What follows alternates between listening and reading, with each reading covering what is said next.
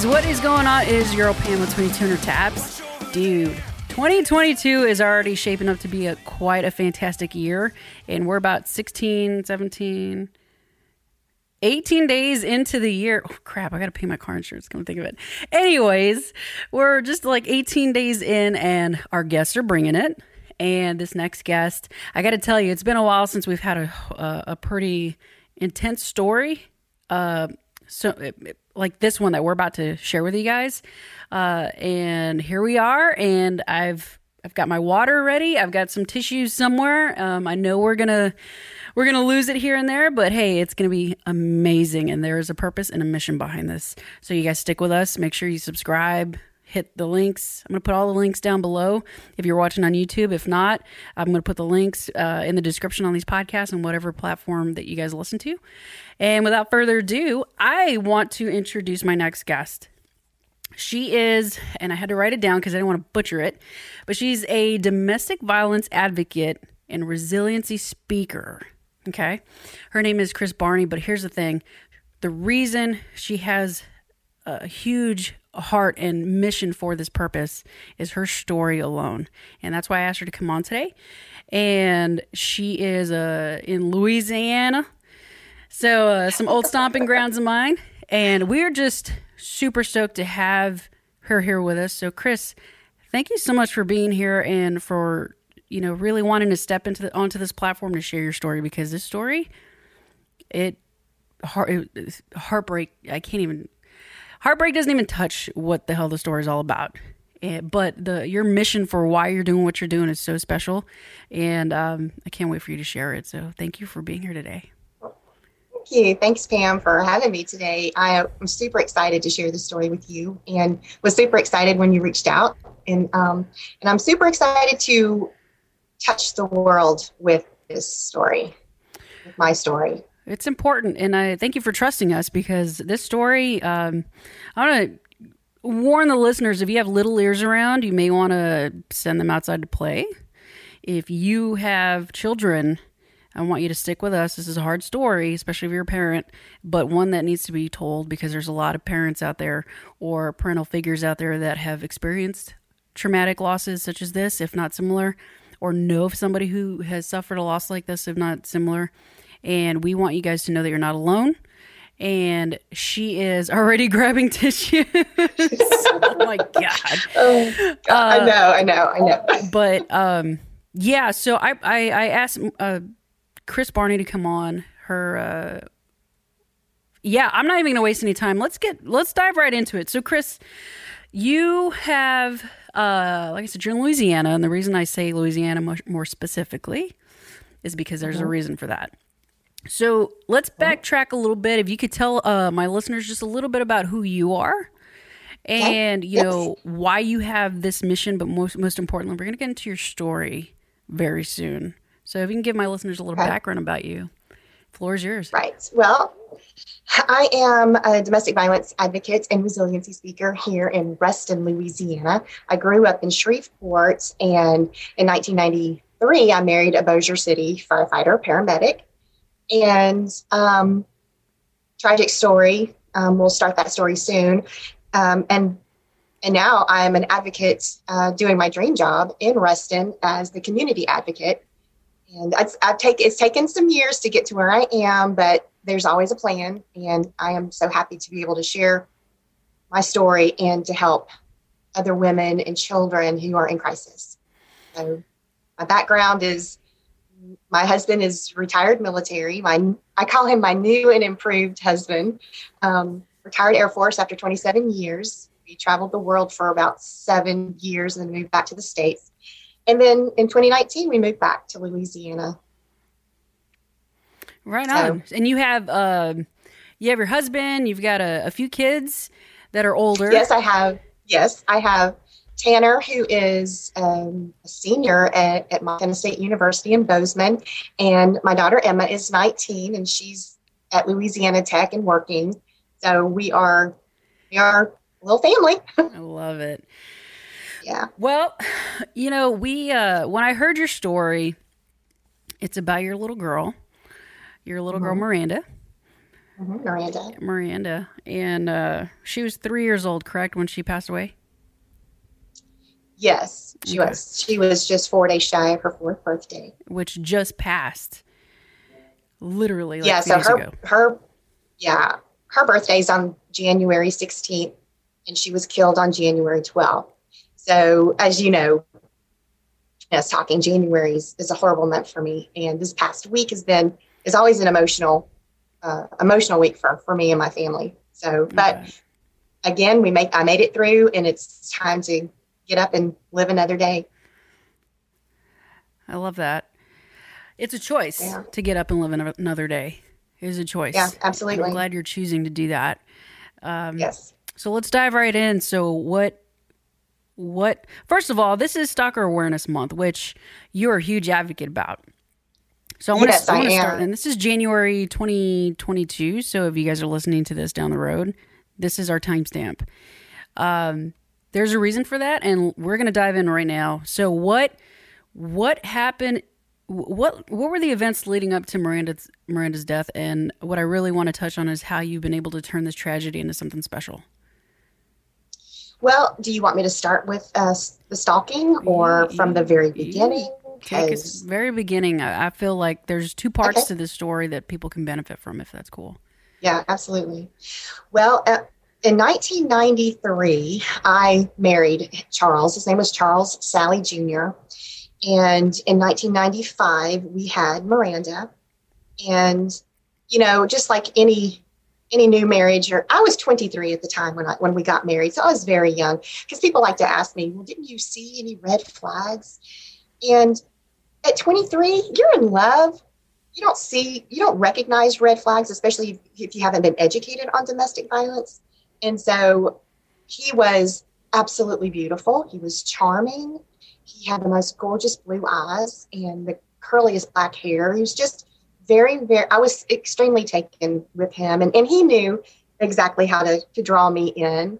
And so i fell in love. And after two years we got married. And it's so it when I think back on it now, looking back, it was so, it was so almost rehearsed. Like he knew what he was doing. He knew the end results, and um, and basically he, we, as soon as we got, it, I can tell you, as soon as I signed that marriage certificate, he totally changed. He completely did a, you know, a, a 180, 360. I don't know, but it was horrible. And I knew within six months after marrying him that I had made a grave mistake.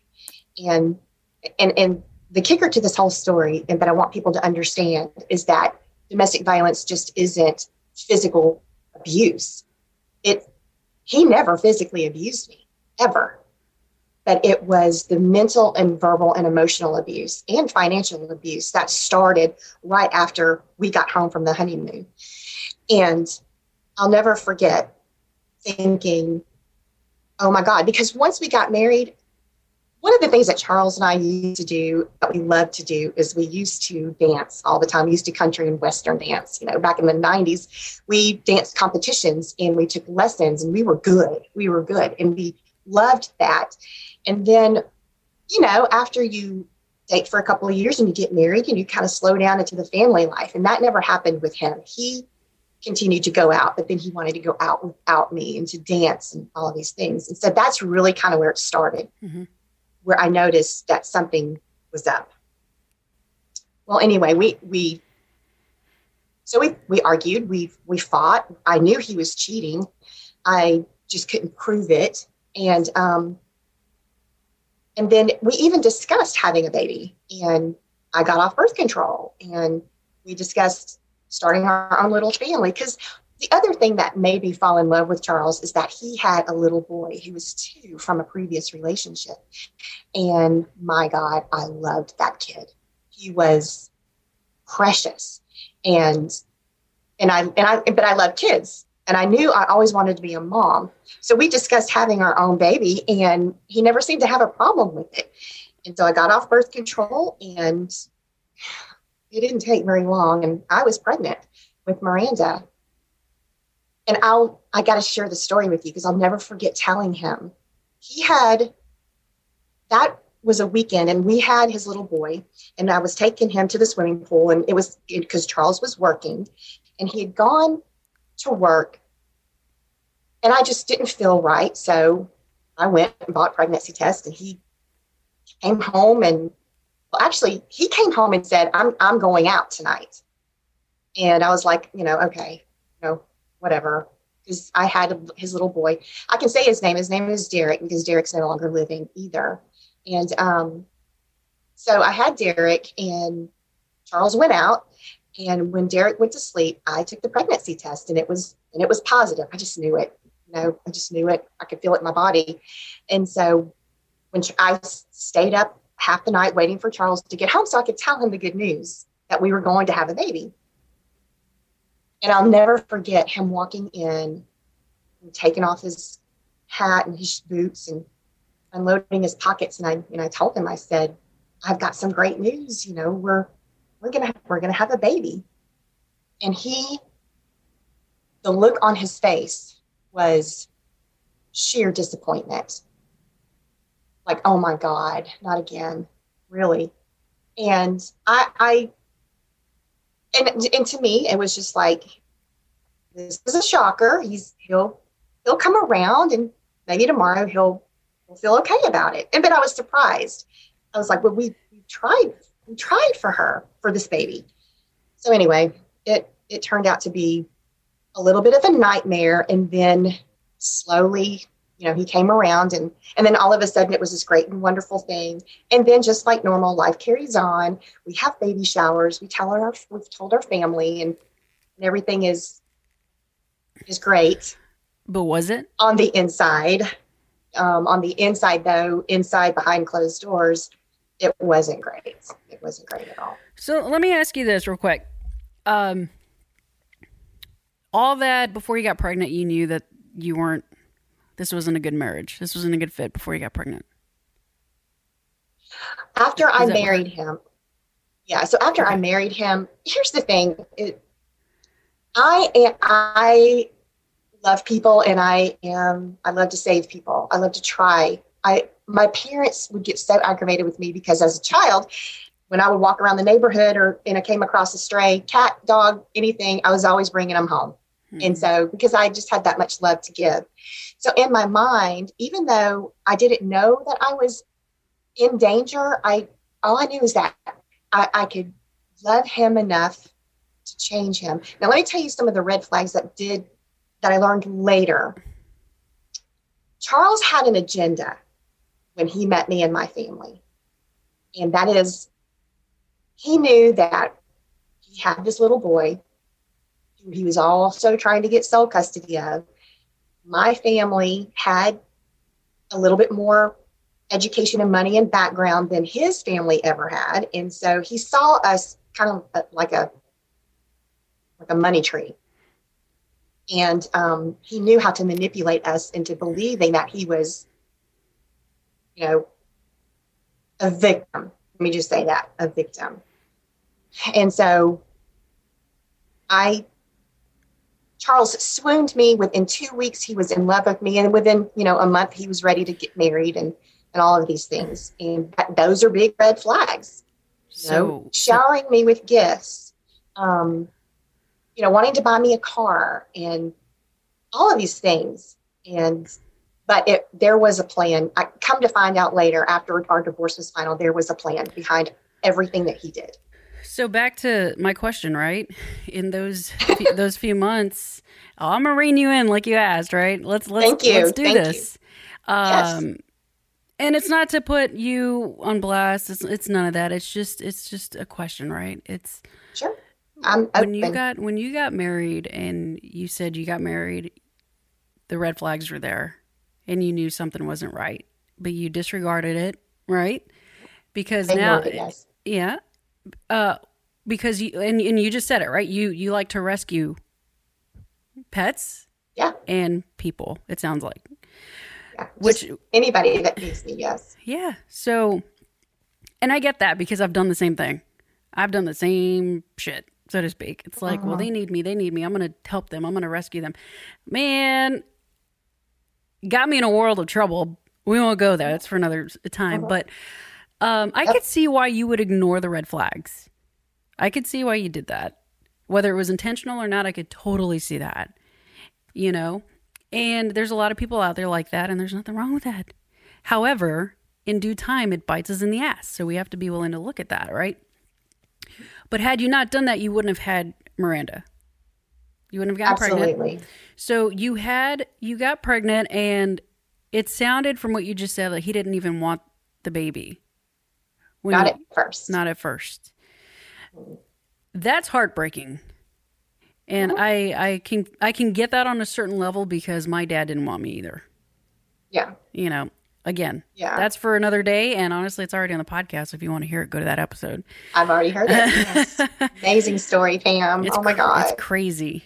Um, yeah. but I will say, you know, I feel like I feel like that right there, that little that that pocket of you meeting him, getting married before she, you got even pregnant was the foundation for what's what what ultimately happened to Miranda and to him. Uh-huh.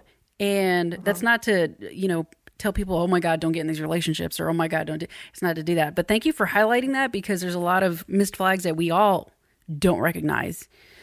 Um, uh-huh. so I just wanted to come back Especially to that. at a young age. Yeah, you were 23.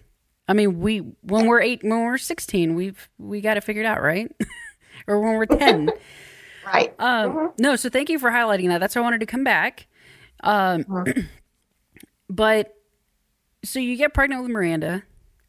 Yes. Y- you have Miranda. What, Yes. what was that like when you actually had her with you? it, that well d- the day of her birth was the best day of my life. More than anything in this world i wanted to be a mom and i knew that i could be a good mom. And if there was anything in the world that i knew i could do very well it was to be a mom. And and it's so amazing when you you you've grown this little human in your tummy and you've created this something so beautiful and so healthy. She was seven pounds, six ounces, 21 inches long of just this big little ball of healthy, strong baby. And I, and I instantly fell in love. I love, I instantly, it's like no one else in the world mattered but her. you know, there's nothing quite like it, like giving birth to, and knowing that you made this, um, this beautiful human being. And so I was completely smitten with her. And um, she was my everything. She was the one thing that kept me sane, sane through some very, very tough times with Charles because, you know, during my, my last month of pregnancy, I know he was out doing things he shouldn't have been doing, drinking too. That's another thing that he Mhm. was great at. And um, it's as if the pregnancy progressed it as the pregnancy progressed, it the burden of having another child and was almost too much for him to handle. But you know, the thing is, is that why didn't he just say, "I don't, I can't handle this. I want to leave." They But it wasn't really about that. It with him, it's about power and control, and he knew that he could use Miranda in a way to get exactly what he wanted. It's not that he loved her, but he knew how to use her. So let's fast forward a little bit. You've got Okay. Miranda. You're married. What led up to the to the stalking and that those events? And guys, we're getting we're getting really close to what happened to Miranda, but I really want to hit on this because this is important. Yes. So let me tell you. So I, when I there was a, there was a time that we had that we had gone to um, Oklahoma for a firefighters softball tournament, and that that weekend I knew was when I needed to leave. I knew that I could not be with this guy anymore, and it he was embarrassing. He was he treated me off so awful in front of other people, and I already had some self esteem issues. I already didn't feel like I fit in with the the firefighters' wives and all that stuff. And so I just could not wait to get out. But on the way home from that trip, we drove, and I that's when I told him that it's over. I cannot do this with you anymore. And then all of a sudden, he was a changed man. He was he, he loved me and he was gonna, he was to change. And, and I followed through with my promise of I'm getting we're divorcing. I'm I'm done with you. And that is really when he just lost his ever loving mind because it wasn't until I asked him to leave because the house we owned was my home. I bought that house myself. And when I told him to leave the house and to get out of my life, that is when that's where the the, the ugly really starts. Hmm. That's when the stalking started.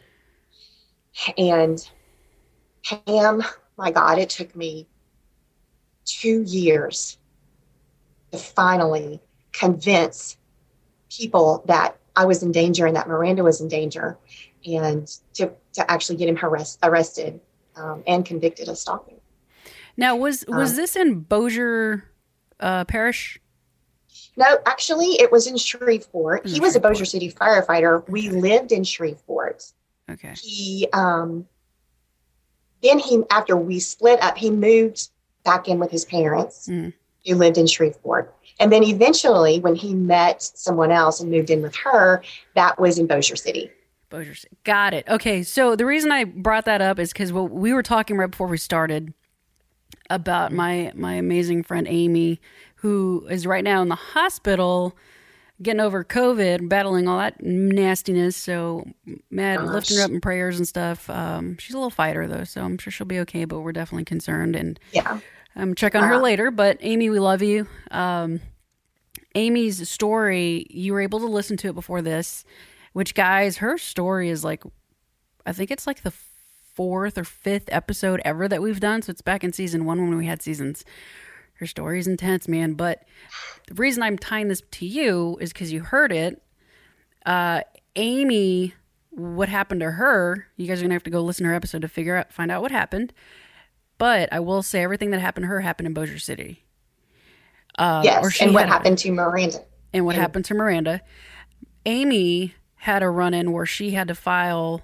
You know, she had to call the cops, and they were there for an hour for what's going on. He's stalking you. This, that. He's for an hour, and you said that that was something different than what you experienced in the same area. Yes. So that's well, all the reason I'm tying me, that back together. Yeah. Okay. Let me kind of go into that. So I, I spent months and months of calling police and filing police reports. Mm-hmm. I spent uh, in order to just get Charles convicted or, or even arrested or for even a judge to look at the information, I spent months documenting my entire life.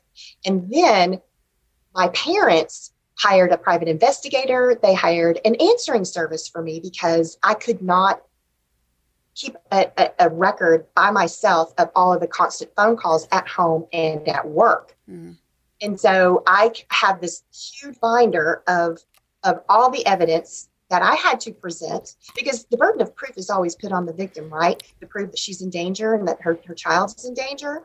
And so I did everything that was asked of me to to present to the judge and to my for my attorneys to present. And I, I've, I had enough evidence to have him arrested.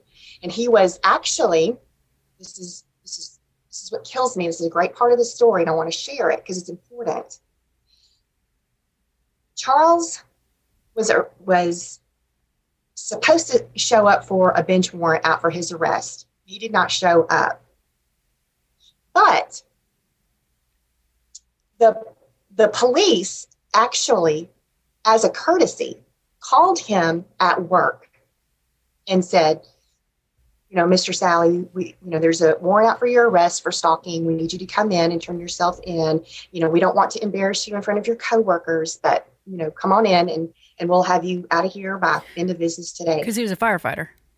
He was a firefighter. Right. Yeah, firefighter, paramedic, and he's like, yeah, sure, no, no problem. And he went in, and they did all they needed to do to book him. He bailed out, of course. His dad was his primary um, enabler, and um, within an hour of being released from jail, he was right back outside of my house sitting in, in on the street I stood in my driveway and watched him drive around the corner and park right in front of my house, as if to say, "You can't touch me. Nobody, nothing's going to happen to me. You keep doing all of these things. You keep calling the police. They're not going to do anything." So it took you two years just to get to that, to get him arrested, to to provide enough. Yeah, so a two year audit of your life, which sounds really crappy to say, but a two year audit of your life just to prove that this was happening and that you and your daughter are in danger. That's right. And And, this- let's not forget the enormous expense. My parents forked out a shit ton of money Mhm. to for the attorneys, for the private investigator, for all of these things. And then to have him get arrested, convicted, and then his sentencing drops. Yeah, it's it's And then broken. yeah, I mean, and then they granted him joint custody. I I can tell you're still pissed. It's it's you know I- if you can't Well, hear that- it, I just can't I can't help it because I tried so hard to get people to help me and to help her and and I needed I needed help. Please just listen to me. And and then I went and let me tell you something. I was I only had 3 days off of work to bury my child. and then go and then have to go to work and my husband was I think he, was a Your now was a my now husband, Right. yeah, was a step. We had only been married for three weeks when Miranda was killed. okay. You want to talk about throwing life at you? Um, And so he was just a he was just a staff sergeant, and and they allowed him two weeks to come to work with me, just to make it through each day. They were like, Sergeant Barney, you go be with your wife and sit with her until I could make it on my own. Mm, yeah. I mean, I was a walking zombie. Like I wanted to, Pam, I didn't want to live. I didn't want to live. Can I ask you something? When you're getting fired up, rightfully so. What was hitting you? what? What was hitting you emotionally? What what was that one? Because you were you right now. If you can't see this podcast, I hope you could hear it because I'm watching you on this on on right now, and you're getting fired up. But I, I could see something is hitting you as well, and I just I just I don't want to overlook Uh, that. you know, I think what what hits me the hardest is that I tried so hard, and I just I think I'm I'm angry and I'm super sad after all these years that okay. why couldn't why couldn't someone see the value in her life maybe not mine but in her sweet little life you know there were people who could have stood up for her people that he worked with the the the, the Bossier City Police Department Okay. they could have they could have valued her and done the right thing i think that's what hurts me the most is just they didn't do the right thing by or the judges. And I'm not here to bash the system. I am in a way, but I'm not. But No, and we don't want to do that. And for my listeners, this is not a bashing session, and I keep telling No, you that this is very much her story and what she experienced. Um, and I will stop you if it gets that crazy. If it's like, well, blah blah blah. It's like because that's not what it's about, right? But that's no. do you, you know, this is this is important, and I, I don't want to overlook this moment because there's something hitting you, and I almost something's just leading me to ask, how alone did you feel? Like, did you feel like her life mattered to anybody at that point? Her life only mattered to me and my family. It didn't matter to people in the system. It didn't matter to her other grandparents. That's another thing that is so incredibly hurtful. How can you allow your son to do these things to your precious grandbaby? And innocent in in in all of it. How could you allow him to to do to do these things not just to me but to her? and that's that's another thing. That's another issue I have. Yeah, well, there's a lot of Um, pain there, and we can we can hear that, and I can see that. And if somebody, if Yes. you're watching on YouTube, you can see that as well. And this is very. If you were to just, for any parent, I would imagine if you just close your eyes and you you ask the parent what was what was your kiddo's name, and you say their name, you could see them right in front of you. you know, and it's not easy, especially when they're not here anymore. And I, uh-huh. what I want to do is honor her and you're, you're, you're, you're, you're angry, you're hurt, and I'm not going to overlook that. And we're going to go through this together because that's what it's about. And this is raw and unfiltered. So thank you. Raw for, and unfiltered. Thank you. That's what you asked for. You're getting yeah. it, girl. well, I'm also not going to go shallow either. We're going to go deep. And thank you for doing that with me because uh, that means a lot that you're trusting us with your story and this, your your feelings and your emotions around this because it's very real because it happened. Um, yeah, it's. No, I thank you for that. What I want to do too is, um, you know, there's a lot of work that still needs to be done, and there's always going to be work that needs to be done. That's just always. that's a given. But you started hitting on it. Like, how could you allow your son to do this? How could you, you know what I'm saying? So mm-hmm. let's get right to it. Let's get right. Let's get right to it. Okay, we're going to go through this together, and okay. with my listeners, we're all going to go through this together. But like yes. I said, if you have little ones in the car or in the room, you may want to get them out of here because this is not easy. Right. So what happened to Miranda? Well, let me let me just preface that with, you know, he had he the only time I felt any relief from him was when he met somebody else. And he met um, this beautiful woman, Michelle Riley, at the, the hospital. It used to be the Summit Hospital in Bossier City and he met her through his job, of course, because she was a therapist there, and and they met, and I felt some sort of relief, like he was finally leaving me alone. Mm-hmm. Well, after about eight months, I noticed some changes in his behavior. He was becoming obsessive again. He was not himself, and he finally revealed to me that Michelle had decided to leave him. Now, mind you, he had moved in with Michelle because Michelle was a, um, a physical therapist. She had two preteen daughters. Well, they were 13 and 15 at the time, and she owned her own home, and she had an amazing career. And he was obsessive. He was wanting to control her life, her money, um, wanted to get married instantly. It, she just knew she was also trying to escape the same abuser. And when she told him to move out, everyone's world changed because she had also called the cops so many times. She had countless reports. She had restraining orders. Everything that she needed to do, she did. She did it right. And I want to share this real quick story because this is also important. And then I'll go into what happened. The weekend before Miranda died, Michelle had was she was going outside of her home at night and she was getting into her car, her and her daughter. And Charles had been also stalking her and had been hiding on the edge of her house at night. And when she came out of her house, he he attacked her basically and would not let her into the car she was trying to leave. She was screaming. She was upset, and he was holding her around her waist. And when he let her go, her daughter drove. They got in the car and drove to a neighbor's house, and she called the police. She did everything right. She called the police. The police came. Mind you, Charles had an active restraining order against him, and that police officer did not arrest him. And Charles, she even said, he's sitting right down there in, in his truck. And I have all of this in my paperwork. He's sitting right down there in his truck. That's him. But the paperwork says that she did not want him to lose his job. Please don't arrest him.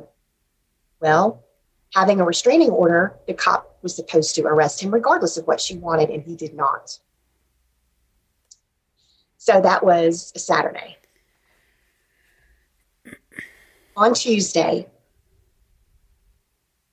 now here we go here we go. We're gonna we're gonna get into it. And so I had I had left town on Sunday afternoon to go to a business meeting. I had actually gotten my deputy assessor's certification and it was our pinning ceremony. It was a huge deal for me because I was making a better life for myself. I got my education and for Miranda, and I just remarried. And this is a big deal. It took me seven, six years to get this certification and go to school and between raising a child and work and all that. And so I I was forced to leave Miranda with Charles. Now people are going to say you didn't have to. Yes, I did. I didn't have a choice.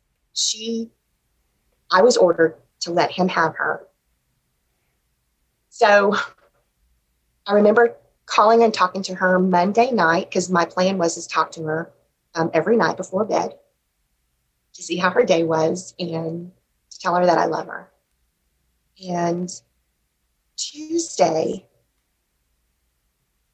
I called around five o'clock for 5.30 because i knew charles and miranda were supposed to be home getting ready for supper and for bed and everything. And so i called and charles's dad answered the phone.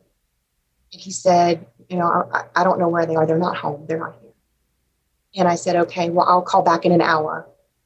I'll call back in an hour. And he's like, okay. And at that particular moment, I thought, I just instantly got this sick feeling, like just complete feeling of dread and fear. And so an hour later, I called back. And Charles's dad answered the phone again. And then he immediately passed the phone to a police officer. And the police officer was not understanding who I was. I, I said, Well, who are you and why are you there? I'm calling to talk to my daughter, Miranda. Well, who are you? I am Miranda's mother. What's going on? And then he said, Ma'am, I'm going to have to call you back. Turns out, Charles had picked Miranda up from school, from her nursery school that day, went home and exchanged vehicles with his dad because he was back living with his parents. Changed vehicles with his dad, drove to the hospital where Michelle worked. And instead of parking where he would normally park, he parked on the other side of the hospital so that no one would recognize him or see him coming or, or what have you. And so he knew exactly when Michelle was getting off of work. And she he meets her in the parking lot. She's coming out of the out of the hospital surrounded by her friends and her coworkers. And he, he meets her in the parking lot and he says, you know, I please talk to me. I, we need to talk. I just need three minutes of your time. I just really, I, I love you and I want you back. And and she's like, No, absolutely not. You are not supposed to be here. And if you don't leave, I am calling the cops. Well, it was at that that that time that he pulled out a gun out of his coat pocket and uh, shot her three times, point blank in the face. And Michelle died instantly. And then as you can imagine, her friends and her coworkers are freaking out. They're the parking lot's full of people and they're running and they're hiding under cars and they're they're they're terrified. It's this is a terrorist situation and he ever so calmly drags her body to a median. There's a grassy median there and he lays her out. And then he walks over to the vehicle where he left my sweet child sitting alone and he her out of the vehicle and he walks her, he carries her over to Michelle's dead body. And according to the witnesses, there's witness statements and Michelle's friends, they're he's holding Miranda in his lap and he's talking to her. He's loving on her and he's talking to her and then he, he shoots her. He shoots her in her tiny little head. And then he turns her over and shoots her again. By this time, you know, the police are called.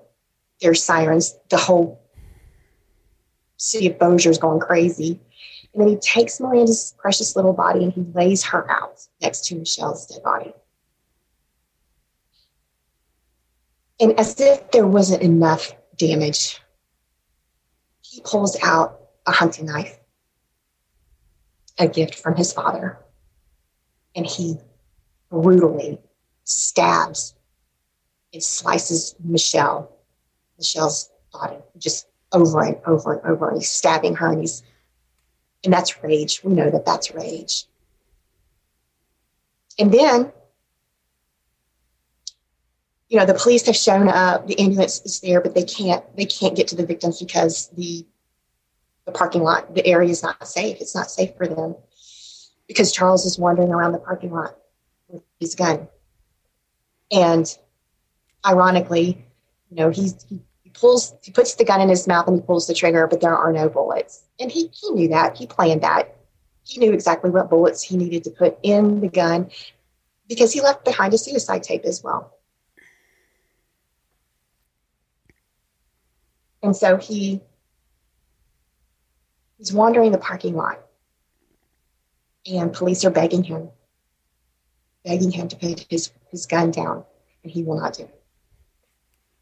And so he pointed it at the same police officer that was supposed to have arrested him that Saturday. Are you serious? I'm serious.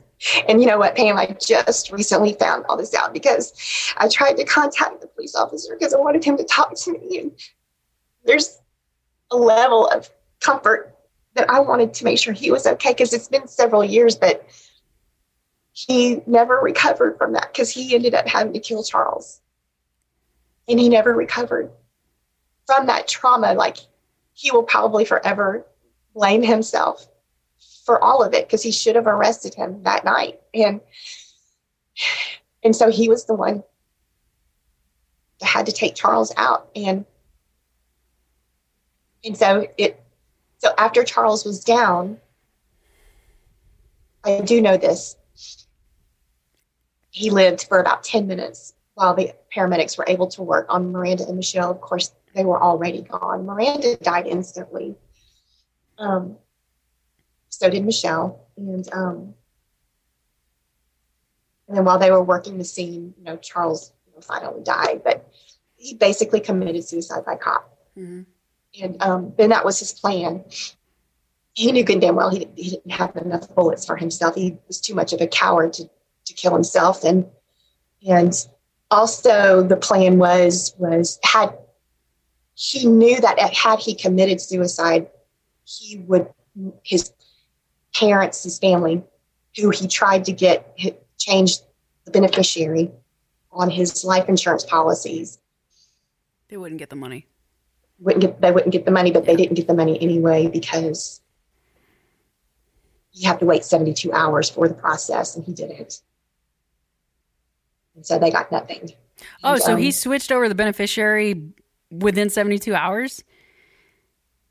right of him. After, yeah, like right before he killed them, the That's day crazy. before, he switched over beneficiaries because I didn't know that. Um, he, he didn't want me because I was listed as the beneficiary all of this time, which was very surprising. And it wasn't until I was contacted that that I was still the beneficiary. And so me and his his little boy, his son, hmm. Derek, who was 10 at the time of Miranda's murder. And um so yeah, they because he didn't wait long enough, I was still considered the beneficiary. Wow. And so his parents got nothing. So, so go ahead. So the I was so the police officer who, who was talking to me on the phone that night thought Michelle was Miranda's mother. So I understand the confusion there because they were all confused. And so that was I I made my initial phone call at 5:30 in the afternoon. But I did not get official word that Miranda was dead until 9 p.m. And the Bossier City chaplain called to tell me that she was gone. And I did not have any details. And let me tell you something. Shreveport is six hours from New Orleans, and I was in New Orleans at the time. And that drive home was the worst six hours of my entire life. And my husband, Jeff, and I, I mean, we didn't even know. I don't even remember getting home. I just remember my parents being there and my brother and my friends and family. It was by the time I made it home, it was like six in the morning and um, it was awful. Just, I didn't, I just collapsed into my mother's arms and I was just like,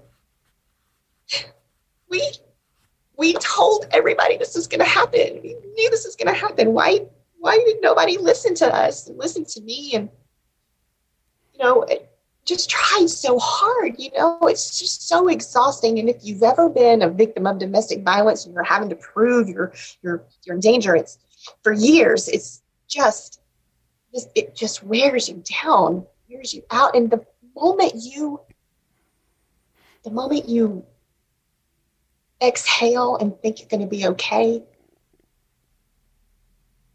And all of a sudden, it isn't.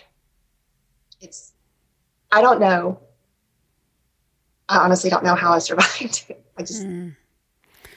all I know is that there's something about me.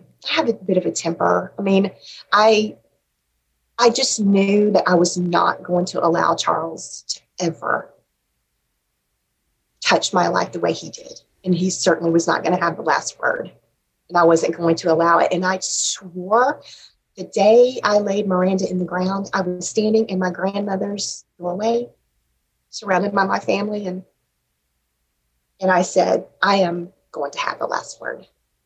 I am going to share this story for the rest, as long as I have a breath left in me.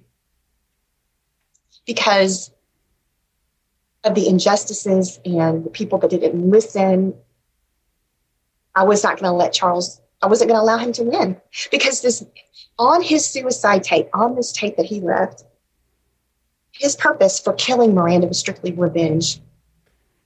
He hated my mother because my mother was such a, she is such a huge supporter and, and that's one of the things that I had that a lot of women don't have, and that's a great support system. And he hated my mother, and my mother was fiercely protective of us. And he told, he said on the tape that he's he's killing Miranda because he hated her, he hated me. And the reason why he killed, he's killing Michelle is because he can't have her, and then no one's going to have her. So that was on the tape. He also, huh? That was on the tape yeah, that's on the tape. That was on the tape. And he also tried to get his little boy. He had driven to Monroe because that's where his little boy lived, and they and was going to kidnap, get him from school, and they would not allow him to take him because he didn't have permission to take him that day, or he would have killed him as well. So I just decided I'm not going to allow him to do this. He's not going to destroy our lives anymore. And I did, I, and so I decided I was going to start fighting. I was going to start speaking out. That that's another thing is that silence is deadly. And I knew that if I continued to stay silent and not speak out and hold people accountable for not listening, then she died for nothing. She died for nothing. And I was I just swore I was not going to allow that to happen. And so my family and I, we went, we literally went on a crusade. We went on a crusade and we printed magazines, we put up billboards.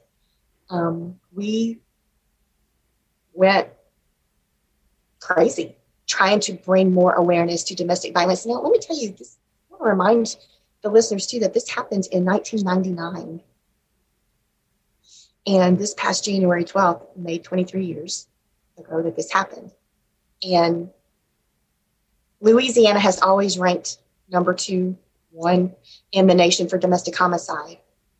And so just recently, we finally have made it to number five in the nation for domestic homicide. And that tells me that we are improving. We are, we are trying to do better. So that's that's what I do. I advocate and I speak about the story so that law enforcement and judges and attorney and advocates and social workers will take the victim seriously and listen to their story and and just do the right thing. You know, Charles was a member of the Brotherhood. Let's just say that. You know, firefighters and police officers, they're tight. They're tight and they, they got each other's backs. And man, I understand that. I get it. I understand. But when you protect those that you know are doing wrong, there's a problem. Well, not all not all first responders are good people. I might catch some heat for that, but I know firsthand. Same with vet, same with veterans. I mean, there's some not so good veterans. First You're responders. absolutely right. Uh, yep. And there are good ones, and I will tell you this right now that um, I saw this on a commercial.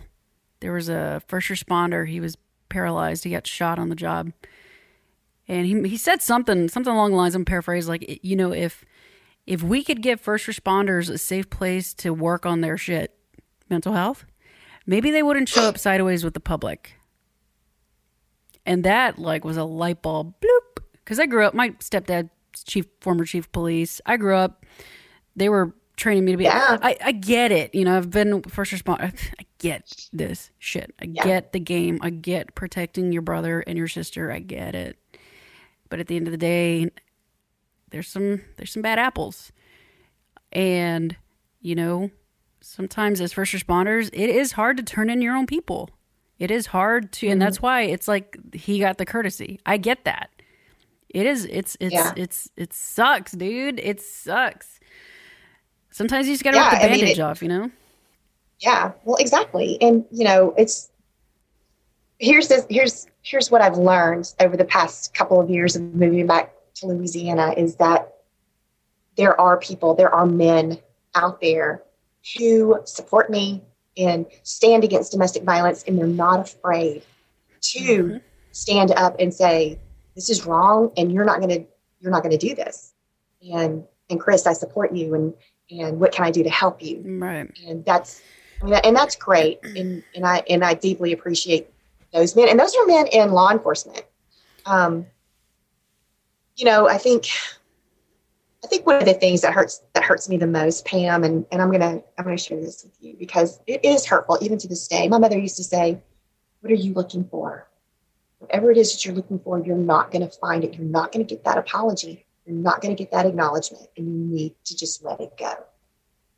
Well, I couldn't let it go, and I think that's why I harbored so much anger and resentment because At Miranda's funeral, the back half of that big old church was a sea of blue. Police officers and firefighters. We even had a, a police escort. The people who were deeply involved in the investigation and in, in the case and everything, nobody nobody came to me. Nobody reached out to me and said, not even I'm sorry. Fine. If you don't want to apologize, because that would be that would be admitting that something happened, but just to say, hey, I'm so sorry. I'm so sorry that this happened and and I would love to talk with you or or let me hug you or anything. Nothing. Nothing. And and I've even tried to speak with a couple of the guys that were there that night. And and, and this is what I get. I'm really sorry. I'm not going to speak with you about this. I mean, that was a very traumatic time for us. And I'm like, for you? For you? you know, and I'm not asking for them to do an admission. I'm just saying, I just, sometimes I just want, talk to me about that night. Tell me, tell me what you witnessed. Tell me what you saw and, or, or what have you. And they're not going to do it. No. And, and I hate to say that to you. I hate to say that to you because I've been on that side where the family came to us wanting answers. And the first thing my chief said is, y'all go freaking hide in a different building. Because let me tell you, when you make that connection with the family, it's not good. It's not good. And it's not a dig at the family by any means. There's a reason why the chaplain called you to tell you. There's a reason why certain people are trained to do certain things and there's a reason why some people are not. And it's not to it's not to say that they're justified in why they won't talk to you. Unfortunately, it's just you just don't talk to family. Some of the ones that really want to help family get closure, they will. And I, I can, Right. and from experience, when I lost, when we lost those two men on my case, I reached mm-hmm. out to the mom years later, Yeah, And I heard. I, re- I listened to the whole story. It was amazing. and she'll check in on me every now and then, and I'm like, oh. and selfishly, I, it was like my way of getting some kind of closure. right. But I, I struggled with that for years. I'm like, should I or should I not? You know, because Yeah. when the chief says don't do it, you don't freaking do it. But I wanted her to know, like, she's not alone. And th- that's the kind of people Right. that we are. Like I said, I used to rescue people, right? Mm-hmm. Figuratively and, and literally. Yeah. And I get that. But sometimes it's like when we're searching for those answers, we're not going to get them. So how do Well, we how do we get those how do we get that closure? Right. Well, you know, one of the reasons why I reached out to to that particular officer um, was because I wanted, first of all, I wanted to, to let him know that my heart was with him and that I'm not angry. Um, and that he, I think he also, if I remember correctly, through the grapevine, he's he retired and then, or he quit as a police officer, but he was also an advocate. He's a big advocate for other police officers who have suffered trauma. So he was he's an advocate as well.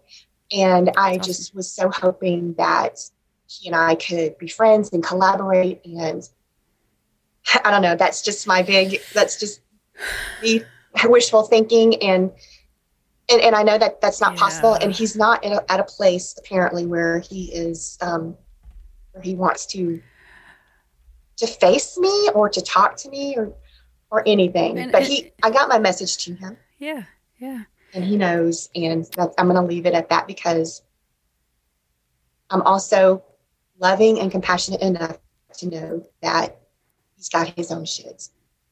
They all do, Mm-hmm. and I'm gonna I'm gonna leave him. I'm gonna leave it him, And and he knows how to find me in case he ever feels um, safe enough to speak with me. So, yeah, I mean, who knows? Miranda's is just one of many stories that he's potentially seen or dealt with. I mean, it's not. Oh, yeah. It's just I don't want to think about it. You know, um, Mhm. and it's not. It, it took me a while to figure out like don't take it personal, right? And it's it's easier said than done for some of us, right here. yeah, Uh, it is. Yeah. However, it- it- but once I realized like it's nothing personal, it took me a, a little while. But ever since then, I'm like, eh, fuck it. Like they're not ready, they're not ready, and that's okay. right. It's I, Yeah, it, and it is. it's, it's okay. and I've had to accept that. I've had to accept because you know I'm not going to lie. If you could be a fly on the wall in my house and my poor husband, me stomping around, you know, acting like a child, saying, "Why won't they talk to me? It's been 23 years and I don't understand." And and being military, being prior military, and then the chief position, he, he sits me down and he's like, "Oh, "I need we need to talk about this." And and I and I understand it. I do. Um, and then I don't, and then I do, and then I Well, okay. Then may, I'm okay with it. may I ask you a question? Sure. What are you, what what are you hoping to get out? Like, let's say they do talk to you. What are you hoping to get out of that? What do you want out of that conversation? I think I want to share my grief with him and him with me. Okay, so that's Um, what's what's hitting you right now. I What- well, you know, it's just got you know, after a while when you put your own feelings aside and your own sadness and your own grief aside and you're you're able to see clearly after a while you just you for me it it hit home that Chris, you're not the only one who suffered that day. You're not the only one who went through this that day. There are other people who were greatly affected by her death. And the the first responders that responded to her were these these men that worked with Charles. It was his station. and they played with Miranda and they held her and they loved on her and they gave her candy and and and they so I guess to let the officer know and to his and Charles's coworkers, I, I just I'm sorry too. Okay. That they had to suffer greatly because of Charles's selfishness. Um, I don't know. It's kind of hard for me to describe. Meet me halfway. Well, and, yeah, because you're you're thinking about it, right? So you know, you know. So what? Yeah. I mean, no, I. Go ahead. No, you go ahead. Uh, well, I mean, the thing is, you've got to allow yourself to continue to grieve, and at no point should you ever be told you need to get over it. Number one, right. grief. Telling somebody who's lost anybody or anything through trauma or tragedy, telling them to get over it. I just want to punch somebody in the face when they say that. It's not fair. Me too. Grief is grief. grief, grief is grief, and we all grieve in our way, in our own time. Right. And we'll release it when we're ready. When we're ready. You know. But here's here's one thing. You know, I I I. You and I have so many similarities. It's crazy. uh, I would I would more than likely be doing the same shit too had I lost my three year old in that way, knowing that that fire department, that police officer, I want them to know, right? Do you feel like they had their support system though? In their own way? You know, back back in 1999, probably they don't I don't think that they had the support system that they deserved. And that is I think we're so far advanced now in in recognizing mental illness and mental health. Back then, they were yes, they were counseled. You have okay, we're going to go through a few days of counseling, and you're on your own, basically. Mm-hmm. So no, I at that time they probably didn't have.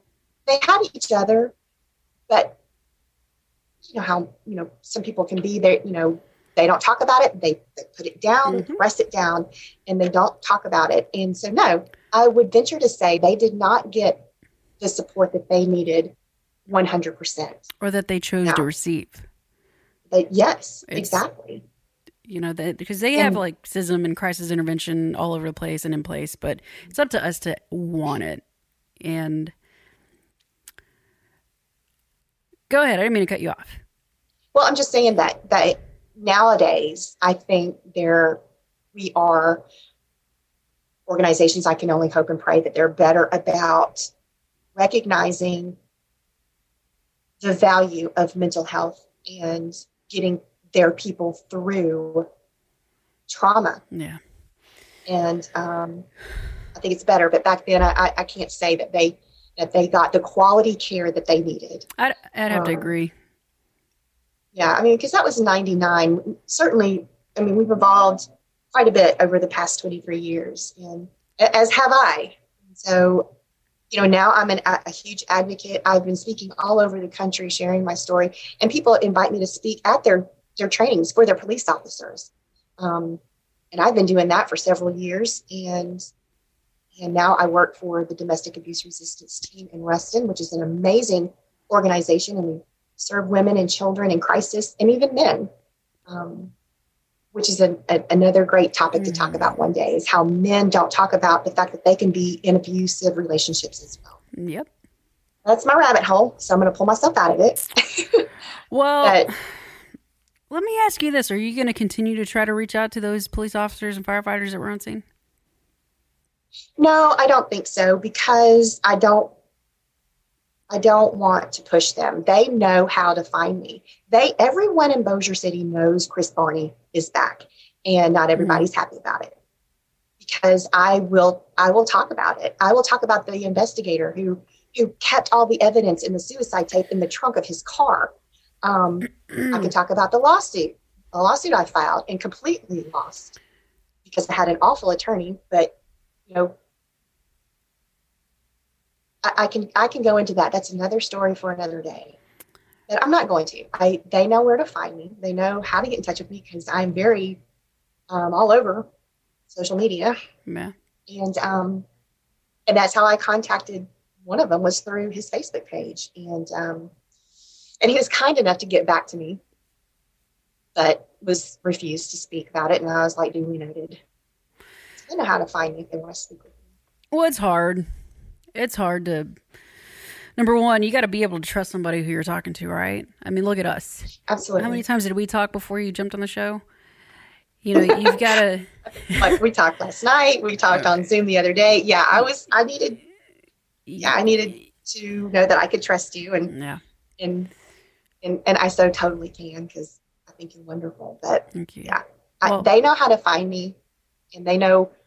Um, and I mean no ill will or malice. I think we have all made it to a point to where, after 23 years, to have an informative and loving conversation. That's really all I want. Yeah, No. and and it doesn't devalue your feelings by any means. I mean, you're still angry, and rightfully so. You know, but be willing to explore what's under that anger, right? Because anger is just that yeah. secondary emotion. What it's like, what's under that? What's pushing that? Oh man, I'm hurt. I'm sad. I'm this. I'm that. All right, cool. Now we're getting somewhere. Now we're freaking getting somewhere. So, Yeah. and I mean, till the day I die. I mean, it's this is an ongoing process of understanding why we do what we do. And um, you know, I can see your passion. I can hear your passion. Most certainly hear your passion. I'm sure our listeners have too. So thank you for doing that. Thank you for going there with us, or allowing us to go with you, I should say. Um, before we wrap up here, I want to ask you something because I've been Okay. I ask all the questions, right? I love it. I love it. And and honestly, right? In all honestly, do you feel like you're healed? And whether you are or not, I mean, there's no judgment here. But do you Yeah. feel like you're you're healed from the trauma so that you can continue to be the light for others that have not that don't know how to do this? Um, yeah, absolutely. I, I, I do. I because it, you know, I've done a lot of work to get to where I am today, both both as maturity wise and mentally and emotionally. I've done a lot of work, and you can't be in a in my position without doing that work and feeling like you can help others Yeah. and and to want to help others. So yes, I mean, am I will I ever be complete? No. No.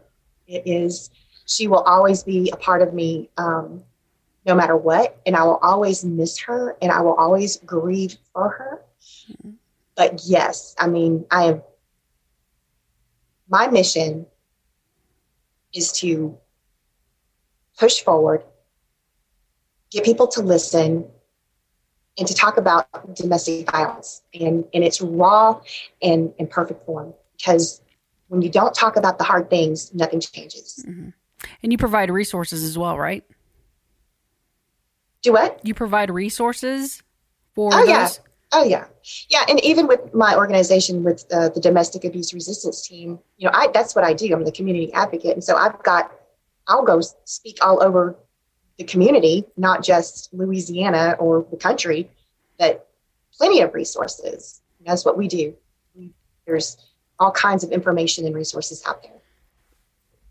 Well, that's awesome.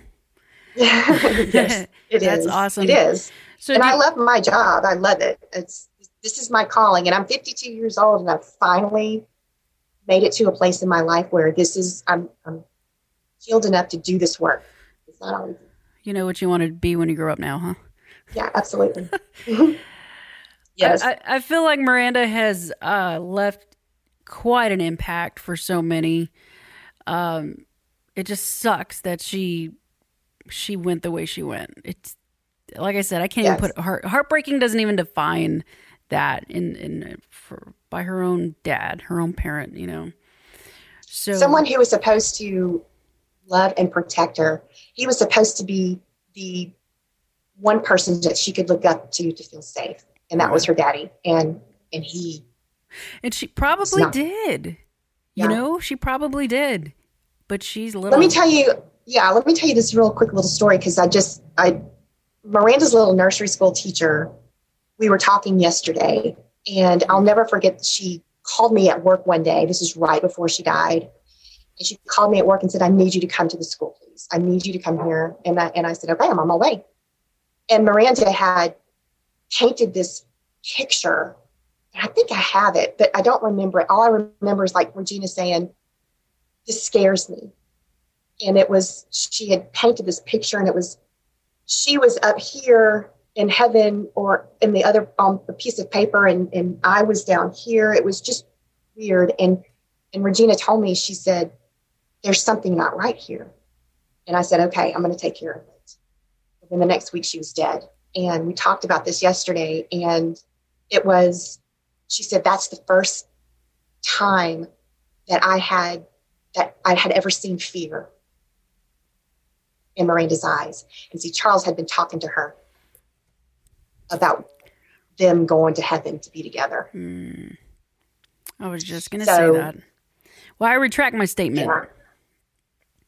Yeah. I retract my statement. well, what a shit. I know. Yeah. No. I mean, he's an awful person and, and his family is awful. I know that his, and I'm going to say this because I can, because I don't really give a shit, but I. Well, I do. Hang on. okay. Hang on. Did you cut me off? Hang Did you cut me off? No, no, no, no, no, no, no, no, no. No. We just, like I said, we okay. don't want to, we don't want to persecute people here. Okay. Breathe breathe.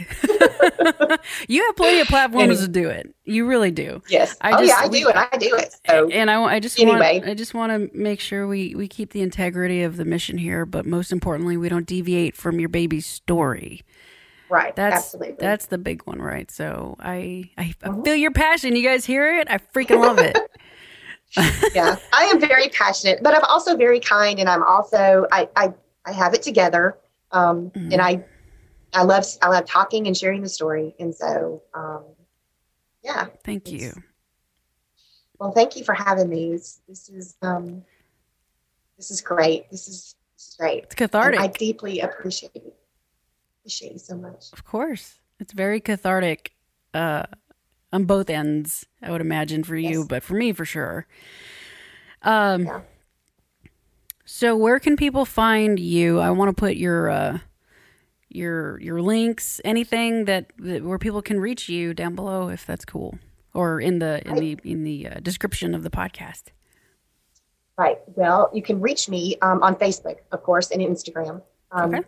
HK HK Barney um, on Instagram and uh, Miranda Faith Memorial page on Facebook, and just my regular Chris Anglin Barney um, Facebook page. Also, anyone in my area can reach me at DART um, here in Ruston. And that number, I just started, so let me get my number. get them new business cards, right? there we go. absolutely.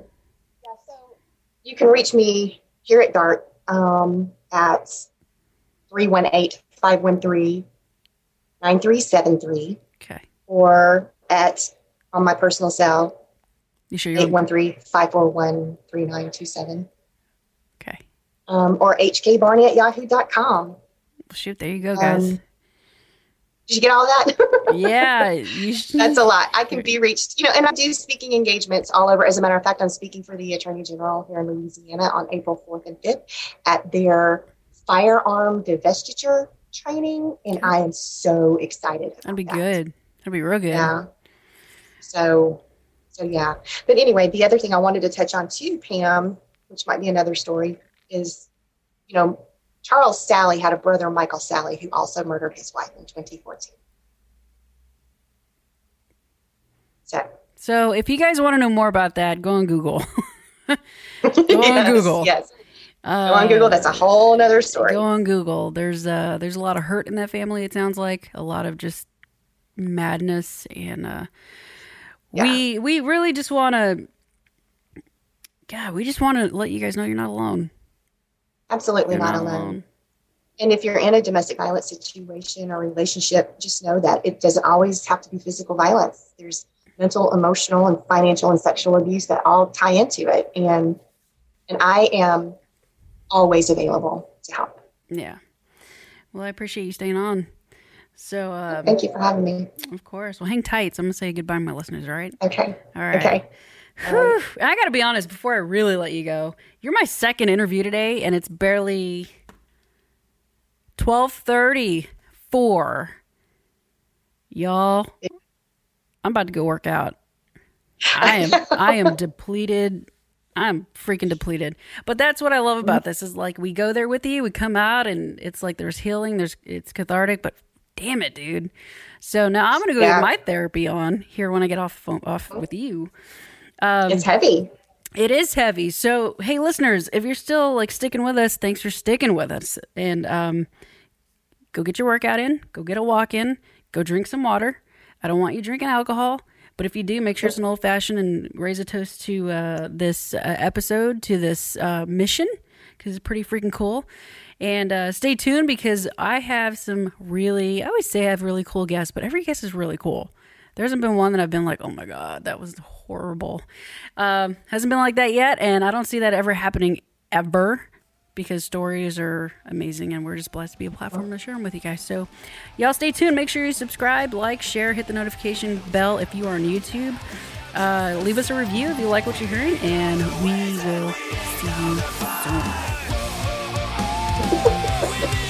soon.